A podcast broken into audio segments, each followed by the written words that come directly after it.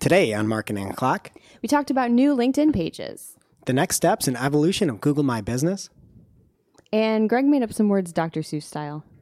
Oh, and Jess talked about her new favorite Sprite flavor. All on today's episode. Marketing O'Clock is your weekly dose of digital marketing news. We record live every Friday from the Cypress North Studios located in beautiful Buffalo, New York. Join us each week for insights, updates, rants, and much more as we cover the full gamut of digital marketing for you. Hey there, I'm Greg Finn. And I'm Jess Budd. And it is officially Marketing O'Clock here on November 16th, 2018. Remember, you can catch us live without a net on Fridays on YouTube in the morning, or you can consume us via your favorite podcasting player at your leisure. Yes, and follow along with us in our show notes. To do so, just head over to MarketingOclock.com for all of the links from today's articles. And first up this week, Instagram has unveiled 3 new shopping features ahead of the holidays. Woo! And first up, Instagram users will have a shopping collection where they can save products to. And when you see an image, you'll get a prompt to save that to a shopping collection. And then you can access those shopping collections by browsing through from your profile. So you can look at items at a later time. The second item is you can shop via video. So if there is a video going, you can tag a product that is a shoppable product and click on through to see that. And lastly, for business profiles, you now have a new shop tab that is available. And with the shop tab, you can just showcase all your products that can be browsed from Instagram. And I think this is really cool. A bunch of new features.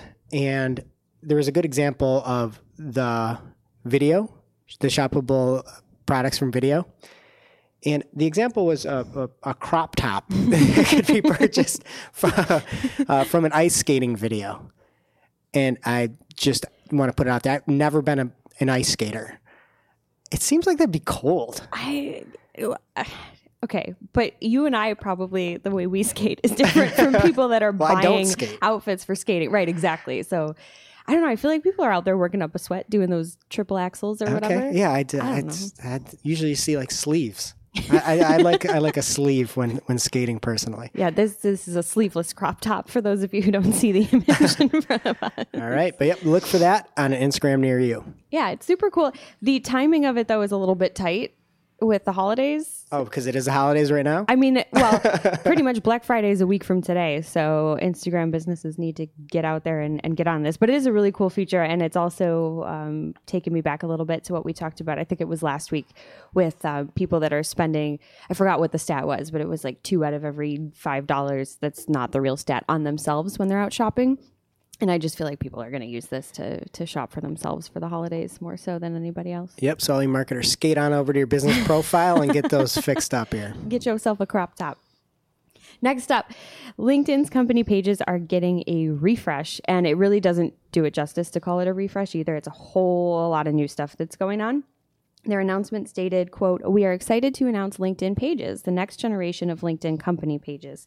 Pages have been rebuilt from the ground up to make it easier for brands, institutions, and organizations, from small businesses to large enterprises, to foster constructive conversation with LinkedIn's community of more than 590 million members and 30 million pages." That is a long quote, but I couldn't have said it better. They also went on to say that the new pages were designed to help organizations authentically connect with their members and grow longer-lasting connections. So how are they doing that and what's new? There's a lot of cool stuff. Strap in. There's quite a bit here. Pages can use hashtags to listen in on conversations that are relevant to their brand and their business, which I think is really cool. I think it's super dumb. You do? Yeah. What do we need hashtags? Your business, like, follow people that make sense. Keep your eye out for it. You don't need to be like, oh, there's a new hashtag in digital marketing. I need to tie into this from my company page. Sure. Like, but we don't need hashtags for everything. I'm over hashtags. I'm done with it. Get rid of it personally. But my company page is probably going to fail compared to yours. Yeah. Well, hashtag over it, I guess. It's a nice feature. Whether you use or not, it's there for you. Admins, a little more important stuff here. Admins can create posts and reply to comments straight from the mobile app now. Guess they couldn't do that before, which is nice. They've also added new ways to engage with your audience. So they're allowing businesses to share an individual post on their page, which is great for things like employee-generated content. If you want to share something one of your employees of your business posted, you can also highlight mentions from customers. So things like reviews and other content where other people are talking about your business in a positive way. The coolest thing that I think is coming is what they're calling content suggestions. Basically, LinkedIn is going to show you topics that are trending within your target audience, so you have more insight into what your folks care about.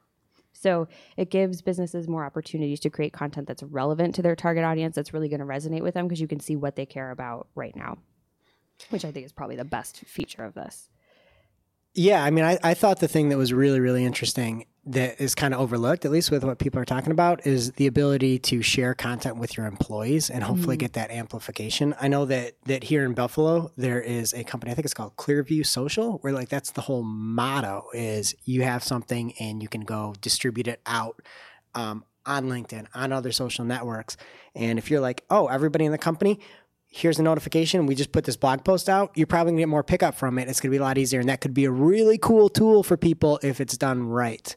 But I was with you too. It's like one of the big improvements is a mobile app. It's like, oh, great. All right. I mean, that'd be cool if we were like 2014 version of Marketing O'Clock, but not that impressive. Yeah, well, here's another impressive thing. This doesn't sound impressive, but I could see the practical uses for it. You can add documents. You could share documents like PDFs and PowerPoints. But LinkedIn, didn't they buy SlideShare? Like, what do you need? PowerPoints and PDFs? Like I said, there's probably practical internal uses to your point. Okay, cool. Next up this week, the launch of ad monetization for AMP Stories. And I'm just going to get this all out of the way right now. Get it out. Because if you know Marketing O'Clock, you know what typically happens here. So we're just going to do it all in one fell swoop. As the number of AMP stories have ramped up over the past year, advertisers will need to revamp their thinking with AMP story ads. Like AMP stories, story ads will run rampant across your entire screen and can amplify your message using video, image, or animations. Users will have ample opportunities to interact with the ad and can use the tap gesture to ramp past an ad or simply tamp on a call to action to view the example product. Wow. While there is an amplitude of 100 plus offerings for the AMP ad network integrations, story ads won't have that large of a sample as there is only one champ, Google Ads Manager. Previously DoubleClick, now revamped as Google Ads Manager, is the only option for AMP story ads. It currently has the market clamped. Lastly, AMP story ads can off-ramp traffic to an AMP webpage, a non-AMP webpage, the App Store or Google Play Store, or a sponsored story. You just gave Dr. Seuss and William Shakespeare combined a run for their money. Thanks. Well, it's not hard with beautiful. Dr. Seuss. You know my thoughts on Dr. Seuss. I do. That's why I brought it up. Dr. Seuss is a hack because he just makes words up. All those were actually real words. I'm really, really impressed with you, actually. Okay. Yeah. That makes one of us. Yeah.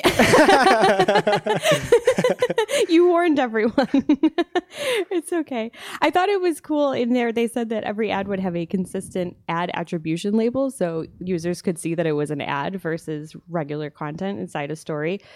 That's good. Obviously, we want people to know if they're clicking on an ad, but it did look pretty subtle to me in the visual example, which I think is great for us marketers because it just looks super organic. And hopefully these ads will get... I'm trying to think of how I can work AMP in, and I can't. You used all the words. Camp. I couldn't figure out camp. You can... you can use your Google Tag Manager to insert a tag to camp ads on your site. See, you need to just go full Dr. Seuss and be like...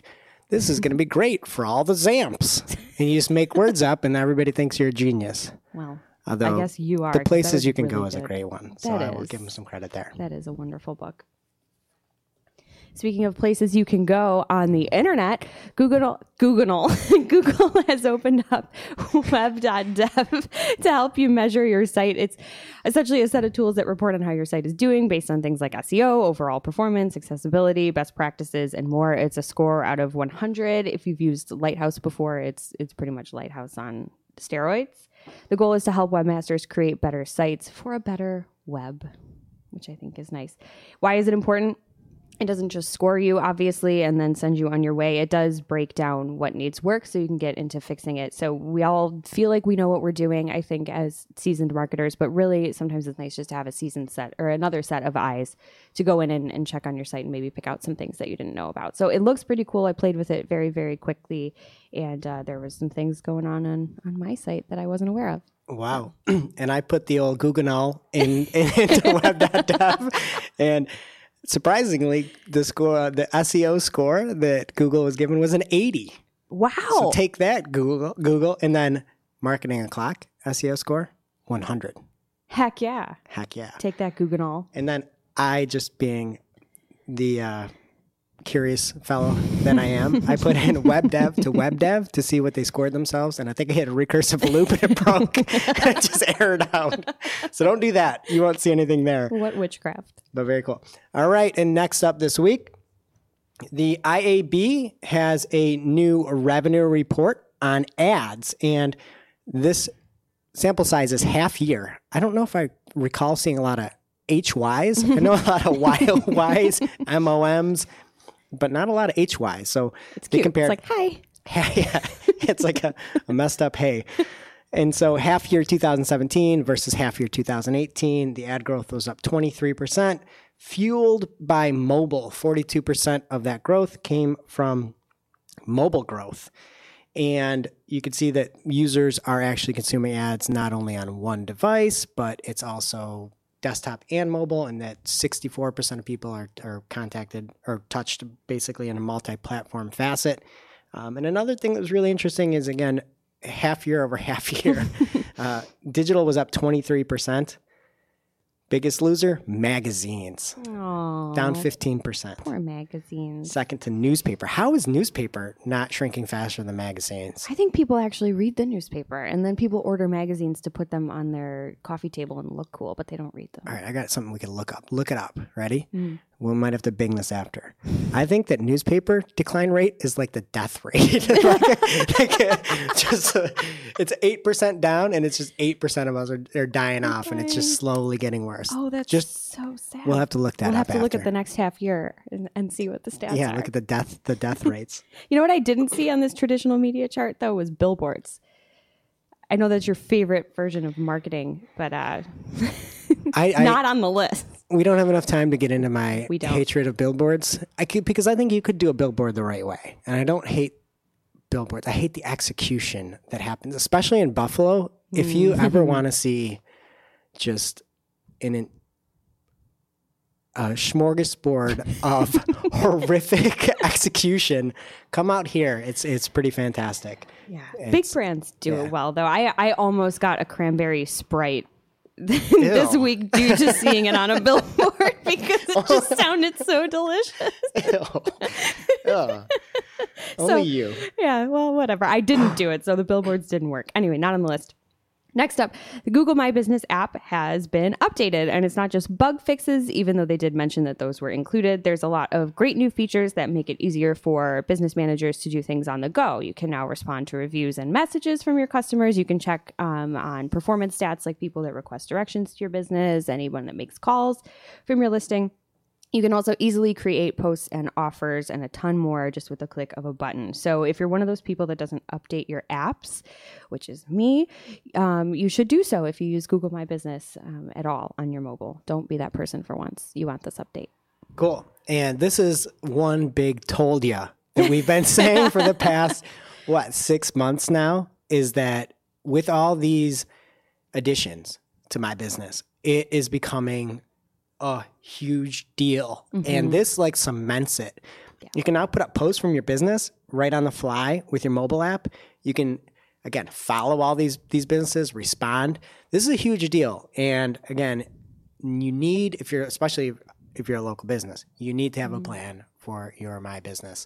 And now it's easier because you can do it on the go. Exactly. And I didn't write down what it was called, but they actually officially named the box that your business shows up your listing in the search results. So check the article out for the official name, but they're naming things, so stuff's real. Okay, and that does it for our main news, and it brings us to this week's lightning round. All right, first up this week, There is a developer preview of better AMP URLs in Google search. This is quite technical, so I'm just going to give you the high beats here. But with some pre-rendering and signed exchanges, there's a three-step process where you can start to test what your URLs, your AMP URLs are going to look like in Google search. And again, head over to the show notes so you can see that from the developers, the Google developers page. No more AMP puns for that one, huh? We're all out. Next up, Bing Ads wants you to, quote, stay ahead of the pack with the competition tab. They have a new competition tab, aptly named. It is machine learning driven insights that can help you analyze your competition in search ads, as well as improved recommendations to help you act on that information. So the visuals were actually pretty exciting. And that's what I was about to say. Yeah. They had a tutorial and they didn't use the Bing pages. They changed the font out to something cool. It actually looked like a designer made this thing, mm-hmm. but the tutorial wasn't actually Bing Ads. It was this pseudo cool looking thing. And we talked about this last week. We talked about getting those Nip Tuck fellows on. Yeah. And they hired them. They listened to us and they made that cool video. And now you just need to take that wonky font that you use and in the video and just throw that right on Bing Ads. Yeah, but who makes a tutorial without the actual site? I don't know. The whole time I was watching it, I was thinking about you and how excited that you must have been. I was so excited. But it sort of made me wonder, like, oh, is this stuff just, it's not real? They're just faking the whole thing and we're all going to get there and not see it. Who knows? Or maybe it'll be sweet looking. I don't know, it reminded me of like a race car is a bad word, but it was like cool. It was exciting. Yeah, it was really cool. And I'm gonna see if I can do like some kind of font change on my Chrome so that I can get it to look like that. Sweet. Or on your ads themselves, they need to just put that new font everywhere. Cool. Next up, Google does not use the Better Business Bureau or other trust building sites for rankings. Google said over a year ago that adding trust building seals or logos to your site has no impact on rankings. And they, again, confirmed that what we already know. Yes, and they did make a good point in the article, though, that even though it doesn't directly impact your rankings, you still obviously want a good online reputation should somebody Google your business's name. So pay attention anyway. Yeah, hey, and don't take it off, you guys. Right. You, the person right there, listen to this right now. Mm-hmm. I see what you're doing. I see that thought in your head. Don't take it off. It'll help convert if you have a really good, better business. If you have A plus BBB rating, keep it on. It's not just about rankings, people. Just because it doesn't help you in rankings, it helps you in other things. Yes. So put down the mouse. Go get a cranberry spray and relax. It sounds like you're talking to me. I swear I'm not doing it right now. Next up from Google Ads Help. The article is called Sight, Sound, and Scale. TrueView for Reach is now available to all brands globally. This is something that was introduced in April, but it is now officially out of beta and rolling out to everybody. If you're not familiar with this, it's that skippable in-stream ad type combined with CPM bidding. So it's really good for people with awareness goals. Okay, and Jess, when are we ever going to use this here? We're not, but that's what there was literally nothing else to talk about in the article. So There it is. It's ready for everyone. Just because you can buy CPM video somewhere else doesn't mean you need to buy it on YouTube. Amen. Okay, next up, Google's new web app lets you squish images down to smaller file sizes. Google came up with a new URL called squish.it, and it's basically this like transparent looking page, and you just take an image from your desktop, you throw it on there, and it squishes it down to a usable file size. And that got me thinking, like, I like squish. Is that a real word? It's not. Disclaimer, spoiler alert, but in Wiktionary, that thing that like makes up all the fake words, that is basically my personal dictionary. It says okay, Dr. Seuss. And I learned that a third person singular simple present is squishes, and you can also use squishing or squished. And then I got to thinking too, like everybody buying these .devs and .its, what if do you have to own the .com? Because what if you go to squish.com and somebody put something naughty up there? Yeah. Like, I don't know. I always think, so think about that. It's great to be like squish.it until squish.com is showing something inappropriate. Something unsavory. The difference between you and I is that when I read this, I read it as squish, not squish. And there's a really cute red panda in the example. I just want to squish him, little fluff ball. Okay, perfect. Okay. Check it out in our show notes today. On to serious news. YouTube wrote a blog post this week called The Potential Unintended Consequences of Article 13. We talked about this a little bit a few weeks back, and if you're not following the saga, the gist is that the EU is working on a policy that would hold internet companies responsible for copyright infringement that happens on their platforms. There's a lot going on. Google's very opinionated on the subject, and they basically just wrote another article again that said that, you know, they're behind the justification, I guess, or the reason behind what the EU is doing, but they are not happy with the way that it is proposed to be carried out. So it's very serious. You should read the article. But my favorite thing. Go ahead. No. Are you gonna? No, you can go. And I hope this wasn't what you were going to say. I hope you have more. But the first comment on the bottom of at the end of the article was, quote, "I wanted to write a comment explaining how EU regulation never has unintended consequences, but I am too busy clicking on cookie consent pop-ups." Nice. Which made me laugh. Okay. My what I was going to say is Google is not or YouTube is not happy with these rules and what may happen. YouTube users and creators have the same thing happen all the time. The tables have turned. Ooh. That you could get banned. You get little strikes. You don't know exactly what they're for. There's no way to argue against that. How does it feel? Pretty bad.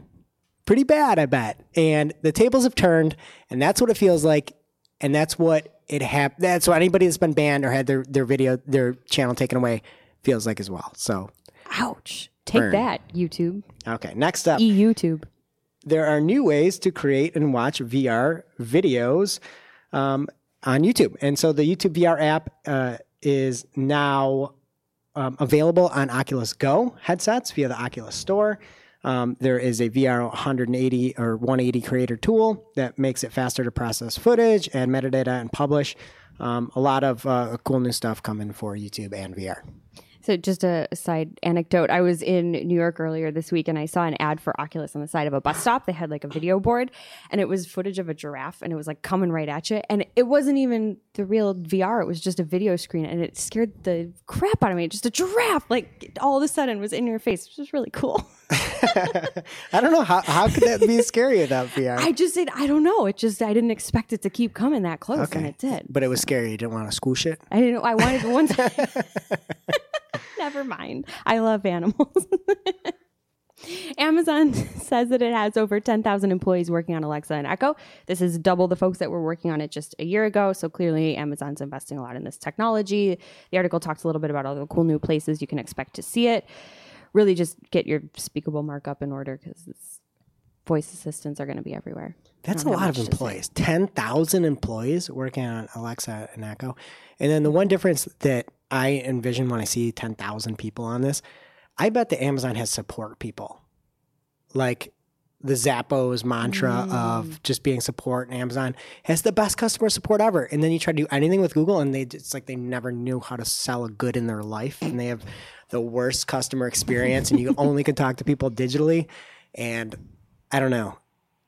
I'm starting to come around on the Alexa. Even though I don't have one. Yeah. I mean, she's lovely. She has fun games.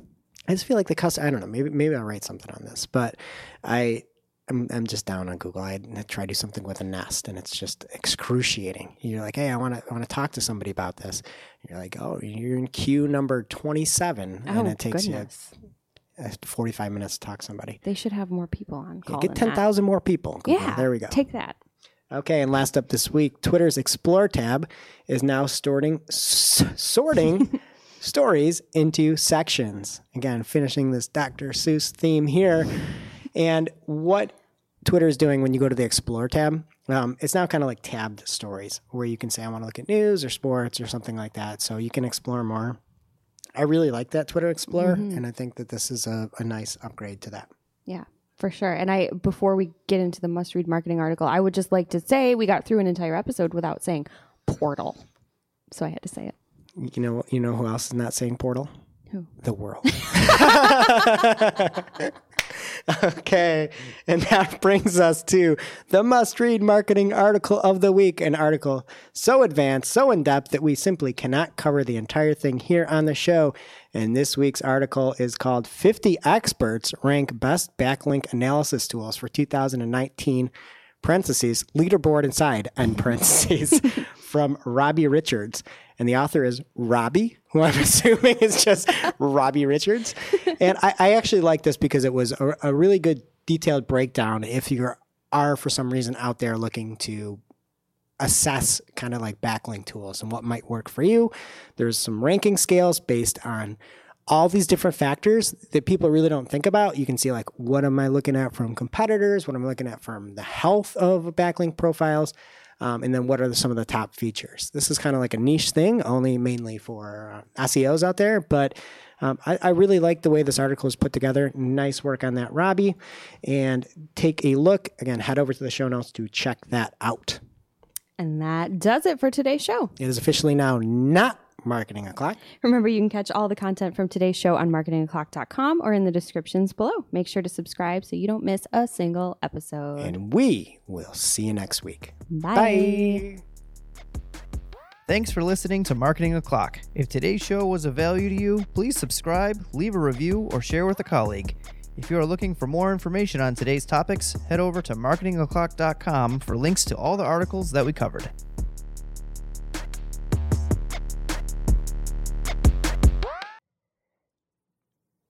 Welcome to Shooting the Heck, where there's no more marketing talk, where we just shoot the heck. Yes, and that is not Jess. That is Matt, who is typically running our soundboard and does all the fantastic work making it sound good this week, each and every week.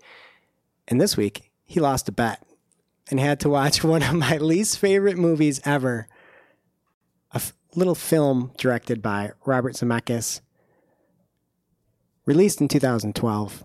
Flight. And today he's going to talk a little bit about Flight. Matt, what did you think about the movie Flight? Let me start off by saying every bet I've ever made with Greg, I've lost. So this was not a big surprise. I only make bets that I'm very confident in. Well, it pays off for you. It never pays off for me. Well, this is. I also was a little bit of a loser because I rewatched the movie so that we could have a really good interview here. I did watch Flight the other day. I spent actual U.S. currency to watch it. I rented it from Amazon, and I spent my Friday evening, precious time that I could have done anything, and I watched the movie Flight. So here's a question. Was it a delight? It was. It had its moments, but it only had like two of those. It was a terrible movie. Terrible. Okay. And here we go. Just... This is, in case you're 6 years behind, there are going to be nothing but spoilers from here on out. So, first off, not kid-friendly at all. No. And, not in the least. And also, spoilers, the name of the movie is the spoiler. That's all. It's literally all that's about to happen, and it's the only point in this entire movie is this flight that happens in the first 30 minutes of this movie where all of the good parts take place. After 30 minutes, I encourage anyone to watch this movie for the first 30 minutes and then cut your own head off, never come back. But Matt, the film is 138 minutes. What could possibly be happening for these other 108 minutes? That is a great point. What could possibly be happening? It's literally like being on an international flight. It's so boring and ridiculous. But the main thing is, I'd like to say that the first 30 minutes of the movie are pretty good. Okay. When I first started watching it, for a minute, I thought I was going to enjoy it. Okay, good. Well, first off, it was highly recommended to me when I watched it, and I didn't know what had just happened when I had finished it. So the movie was 138 minutes long. The Oscar-winning movie that year was Argo, a really in-depth look at a militant storm in Iran and 66 hostages being released. Only 120 minutes. So this was longer than that entire story by 18 minutes. And I could argue you could even get this film done in 18 minutes. It was 120 minutes too long. You could do it in 18 minutes. Agreed. 100% agreed. There was nothing that happened after the first 20 to 30 minutes that mattered. Also, speaking of Argo, Ben Affleck in Argo makes Denzel Washington look like a mute person who can't talk or act or do anything. And Ben Affleck is no good. Yes. He's a genius compared to Denzel Washington in this movie. And folks, just stick around. This is really good. And the one thing that is mind-boggling to me, we brought this up at lunch, and I was probably just whining about Flight and how terrible it was. And Sammy had said, do you know that that's a true story? Do you think that's a true story, Matt? No, it can't be. Planes don't go inverted. Well, I'd like to tell you something. It is loosely inspired by the 2000 crash of Alaska Airlines Flight 261, which was also caused by a broken jack screw, and it was actually a horrific flight. Do you know why? It plummeted briefly in an 81-second plummet. It went inverted. But all 88 people on the plane died. That's a very loose take on that. How could you get any loose? And you know what wasn't in there? Alcohol consumption by pilots. It was just a broken jack screw. And that's the only thing that they took from it. But they say it's loosely inspired. I feel like I have a broken jack screw in my brain after watching this movie. Okay. So keep going here. What were your thoughts with John Goodman wearing a ponytail? What was happening with John Goodman in this movie? What was happening with anyone? I feel like this should have ruined every person's career in this movie. Don Cheadle, what is he doing in this movie? I love Don Cheadle, and rewatching that, too. He's like a mute person again. Yeah. It's so terrible. And he's still like the bright spot of acting in this movie. It's like he forgot how to act, too, during the movie. This movie really made me realize how one-dimensional Denzel Washington is. He's been in like 50 movies. I've grown up with Denzel Washington being in movies, being like... Man on Fire. Yeah, I love Man on Fire. But I mean, you go back and watch it, he's the exact same character in every single movie. I would say my favorite Denzel Washington movie, Fallen, still the same character. Mm. Everything he's ever done, he's the same exact guy. He's got zero range. Just because in this movie he's blubbering because he's a drunk cokehead or whatever. I don't know... Okay. So what were your thoughts with Kelly Reilly as Nicole Maggen, the heroin addict that he met in the hospital? Probably the best acting performance in that movie. Why was she in that movie? It didn't make any sense. None of it made any sense. She gets in there for no reason. She leaves for no reason. It is terrible.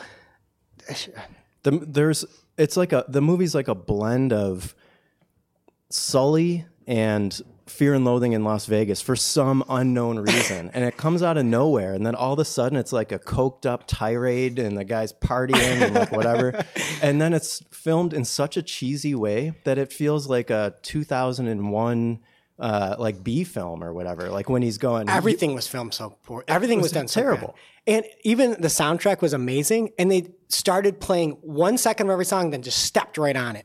It's like the opposite of what you see with like Forrest Gump or something like that. I love it when something just makes no sense at all in a movie or a TV show, as you well know. At the end, he's up on stage, he's up being questioned. The one question you asked this guy that saved all these people's lives in under oath, right? What do you think happened to those 2 liquor bottles? What kind of question is that? What do you think happened to those? Who on earth? That's the end, like the climax of the entire movie is this, the world's dumbest question that no lawyer would ever ask. Right, and the only time he tells the truth, all he had to do was lie one more time, and he gets off scot-free, and suddenly he's got a conscience after just being this like terrible human being his entire life. And also, who cares at this point? Like, nobody wants this guy around. He doesn't even want himself around. Yeah. You have no emotional attachment to this character either when you're watching the movie. It's like so stupid, every part of it. Like, I get it. Guy's an alcoholic. And then they do that weird film shot where he like slams the Kettle One mini bottle on the bar. Yeah. And you're like, ooh, he's not going to do it this time. And then slow motion hand swipe to take the bottle off the bar. And he goes into a bender. I'm like, oh. Well, this is, what an amazing turn of events. No one could have expected this. What about when the son asks who the most fascinating person he's ever met is? It's the cherry on top of this dog food garbage cake of a movie. Okay, so would you be surprised if this movie was nominated for 2 Oscars? Don't tell me it was. I would be absolutely surprised. It was. And you're going to pick which 2 it was nominated for. Okay, you got 6 choices here. I'm going to read them off. Was it nominated for Best Original Screenplay by John Gatins? Best Supporting Actor, Don Cheadle is Hugh Lang. The Best Actor, Denzel Washington, Captain William Whip Whitaker Sr. Best Director, Robert Zemeckis. Best Supporting Actor, John Goodman as Harlan Mays. Or Best Supporting Actress, Kelly Reilly, Nicole Maggen. None of the above. Two nominations. You got to pick them. Kelly Reilly has, if it's not one, I don't know what's happening. Best screenplay? I don't know. Okay, you got one. Which one? Best original screenplay. Oh, my God. John Adams. The other Oscar nomination was for Best Supporting Actor, Denzel Washington. Supporting actor? Or, sorry, Best Actor, Denzel Washington. Get out of here. Can you believe it? Get out of here. And that screenplay, I'm going to start writing screenplays. You might as well. 138 minutes of nonsense and a mute person. Here's my favorite line from the movie, since we're talking about the screenplay and the writing. He goes into the bar when this is the time he's going to get sober, and he gets in there and he says, "I'll just have an orange juice." And the bartender says, "Just an orange juice?" And Denzel says, "No. Double Stoli, neat." Maybe the smartest point of that entire movie. And we don't agree generally on movies. You nitpick everything. Like, you have no ability to enjoy something fantastical. And a good example of that is your gripe about Game of Thrones. Where's their hats? They don't have hats on. They're in the winter. They need hats. But in this case, everything you said about this movie is totally right. It's ridiculous. It's one of the worst movies I've ever seen. And a 78% score on Rotten Tomatoes. 8 out of 10 people are saying, "I like this movie." Hey guys, have you seen Flight? And so we're the two weirdos that think this movie is terrible, and then it gets nominated for an Oscar? Are you kidding? Two of them? The world is a messed up place. Well, that's Captain Matt Whipp Sr. checking out here, and we'll see you next week.